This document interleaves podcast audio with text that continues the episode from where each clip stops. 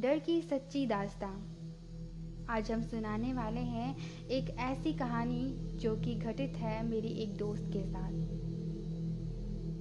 तो शुरू करते हैं। मैं अपनी दोस्त के पॉइंट ऑफ़ से सुनाना चाहती हूँ इस कहानी को। यह कहानी मुझे मेरी माँ ने सुनाई थी। मेरी माँ का एक छोटे से शहर से संबंध रखती है। और ऐसा माना जाता है कि उस गाँव में कुछ बुरी शक्तियाँ भी वास करती हैं। ऐसे ही बुरी आत्माएँ से सामना हुआ मेरे नाना जी का। वह चुड़ैल थी। खुले बाल और सफ़ेद भयानक चेहरा, वही चुड़ैल। ठंड का समय था। शहर में घना खौरा छाया हुआ मेरे नाना एक बड़े अधिकारी थे। रोज़ की तरह उस दिन जब मेरे नाना अपना काम ख़त्म कर दफ्तर से घर की ओर जा रहे थे, रास्ते में जाते जाते बाज़ार से वह गुज़र रहे थे। उन्होंने सोचा कि वह सामान लेके उस बाज़ार से चले। उनके बाकी साथी आगे चले गए और वह पीछे छूट गए। सामान लेते लेते उन्हें टाइम का पता ही नहीं चला। और जब नाना जी ने अपनी घड़ी देखी तो टाइम देखकर उन्हें लगा कि आज घर पहुँचने में बहुत देर हो जाएगी। उन्होंने सोचा, जंगल के रास्ते अगर जाऊँ तो जल्द पहुँच जाऊँगा। इसलिए उन्होंने जंगल की ओर गाड़ी घुमा ली।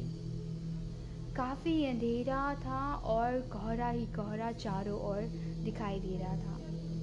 नाना जी तेज़ गाड़ी के साथ गाड़ी चला रहे थे, लेकिन उसकी गाड़ी के कुछ ही दूर चलने के बाद गाड़ी के आगे एक एक औरत अचानक से सामने आ खड़ी हुई। नाना जी ने जल्द से जल्द ब्रेक मारा। नाना जी को लगा कि वह ज़रूर कोई मज़दूर की पत्नी होगी, जो रास्ता भटक गई है। रास्ता सुनसान था। इसलिए उन्होंने सोचा कि क्यों ना इस महिला की मदद की जाए। उन्होंने उस औरत से पूछा कि वह यहाँ अकेली क्या कर रही है? उसने कोई जवाब नहीं दिया और ज़ोर ज़ोर से ही रोने लगी। ऐसा लग रहा था मानो सारा जंगल उसकी आवाज़ से गूंज रहा हो। नाना जी ने पूछ के नाना जी ने पूछा कि उसका घर कहाँ है? तो भी उसने कुछ ना बताया। नाना जी ने उसे बोला कि तुम मेरे साथ मेरे घर चलो। सुबह तुम्हें तुम्हारे घर छोड़ दूँगा। वह नाना जी के साथ चलने के लिए तैयार हो गई थी और जाकर गाड़ी के पीछे बैठ गई। रीति रिवाज के कारण उसने अपने सर पर घूंघट डाल रखा था। जिसकी वजह से उसका चेहरा पूरी तरीके से ढका हुआ था। गाड़ी पर सब नाना जी का इंतज़ार कर रहे थे। गाड़ी की आवाज़ सुनते ही सभी घर वाले इकट्ठा हो गए। जब उस महिला के बारे में घर में पूछा गया तो नाना जी ने उनको अपनी सारी दास्तां और कहानी के साथ बयां की। नाना जी ने कहा, आज खाना यही बना देगी। लेकिन मेरी माँ को उस महिला पर शक हो गया। उन्हें लगा कि कहीं ये चोर आ, तो नहीं कि वो पूरे घर का सामान चुरा कर भाग जाए। माँ ने उसे रसोई में जाकर खाना बनाने को कहा। वह बिना कोई जवाब दिए चली ही गई। रसोई में से अजीब सी आवाज़ें आ रही थी बस और कुछ भी नहीं। रसोई में सारा सामान रखवा कर मेरी माँ ने उसे कहा कि बस, बहुत ज़्यादा भूख लगी है सबको, इसलिए जल्दी खाना बना दे। उसे रसोई में भेज तो दिया, लेकिन माँ का मन अभी भी शांत नहीं था। दस मिनट बाद माँ रसोई में पहुँची तो देख, अभी वह थैली में से मछलियाँ निकाल ही रही थी। यह देखकर माँ को बहुत ही ज़्यादा गुस्सा आया। उन्होंने उसे बोला कि अभी तक तुमने खाना बनाना शुरू नहीं किया। कब बनेगा खाना?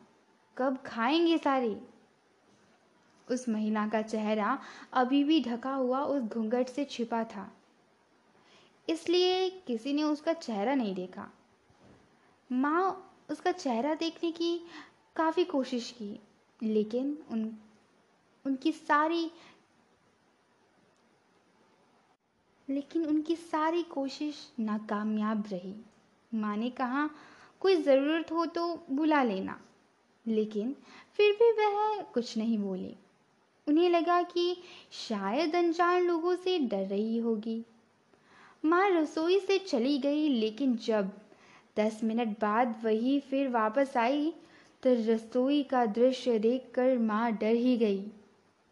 उनके पैर जैसे वहीं जम गए। उनके गले की आवाज़ निकलना तो दूर, आवाज़ तक निकलना तक मजबूर नहीं थी। उन्होंने देखा, वह औरत रसोई के स्लैब पर बैठकर कच्ची मछलियाँ खा रही थी। मानो सालों से भूखी है। सारी रसोई में हड्डियाँ, मांस और खून बिखरा पड़ा था। उसके सिर का घूंघट अब तो उतर ही चुका था। उसका चेहरा बेहद खौफनाक था। बाल बहुत बड़े थे और नाखून का नाखून का तो कहना ही क्या? वह इतने लंबे, काले और खून से लथपथ। वह मछलियाँ खाने में इतनी मगन थी, इसलिए उसका ध्यान माँ पर नहीं गया। माँ भी चिल्लाई नहीं कि कहीं वह और खौफनाक ना दिखे। माँ ने एक थाल उठाया और वहाँ चूल्हे में से जलता हुआ कोयला उठाकर उसकी तरफ़ दौड़ी।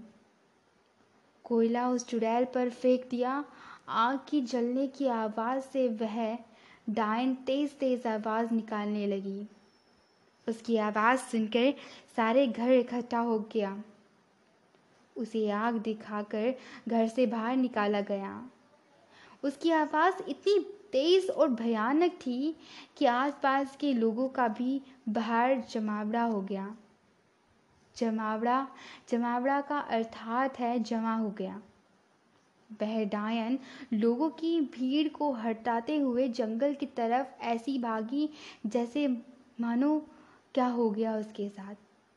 सारे लोग डर के मारे काँप रहे थे, लेकिन मेरी माँ को हिम्मत की दाग भी दे रहे थे।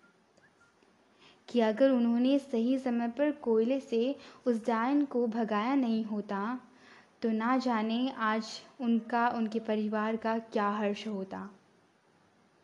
तो दोस्तों, आज का पॉडकास्ट हम यहीं ख़त्म करते हैं। मिलते हैं अगली बार नए पॉडकास्ट के, नए इतिहास के साथ, नए इतिहास के रहस्यों के साथ।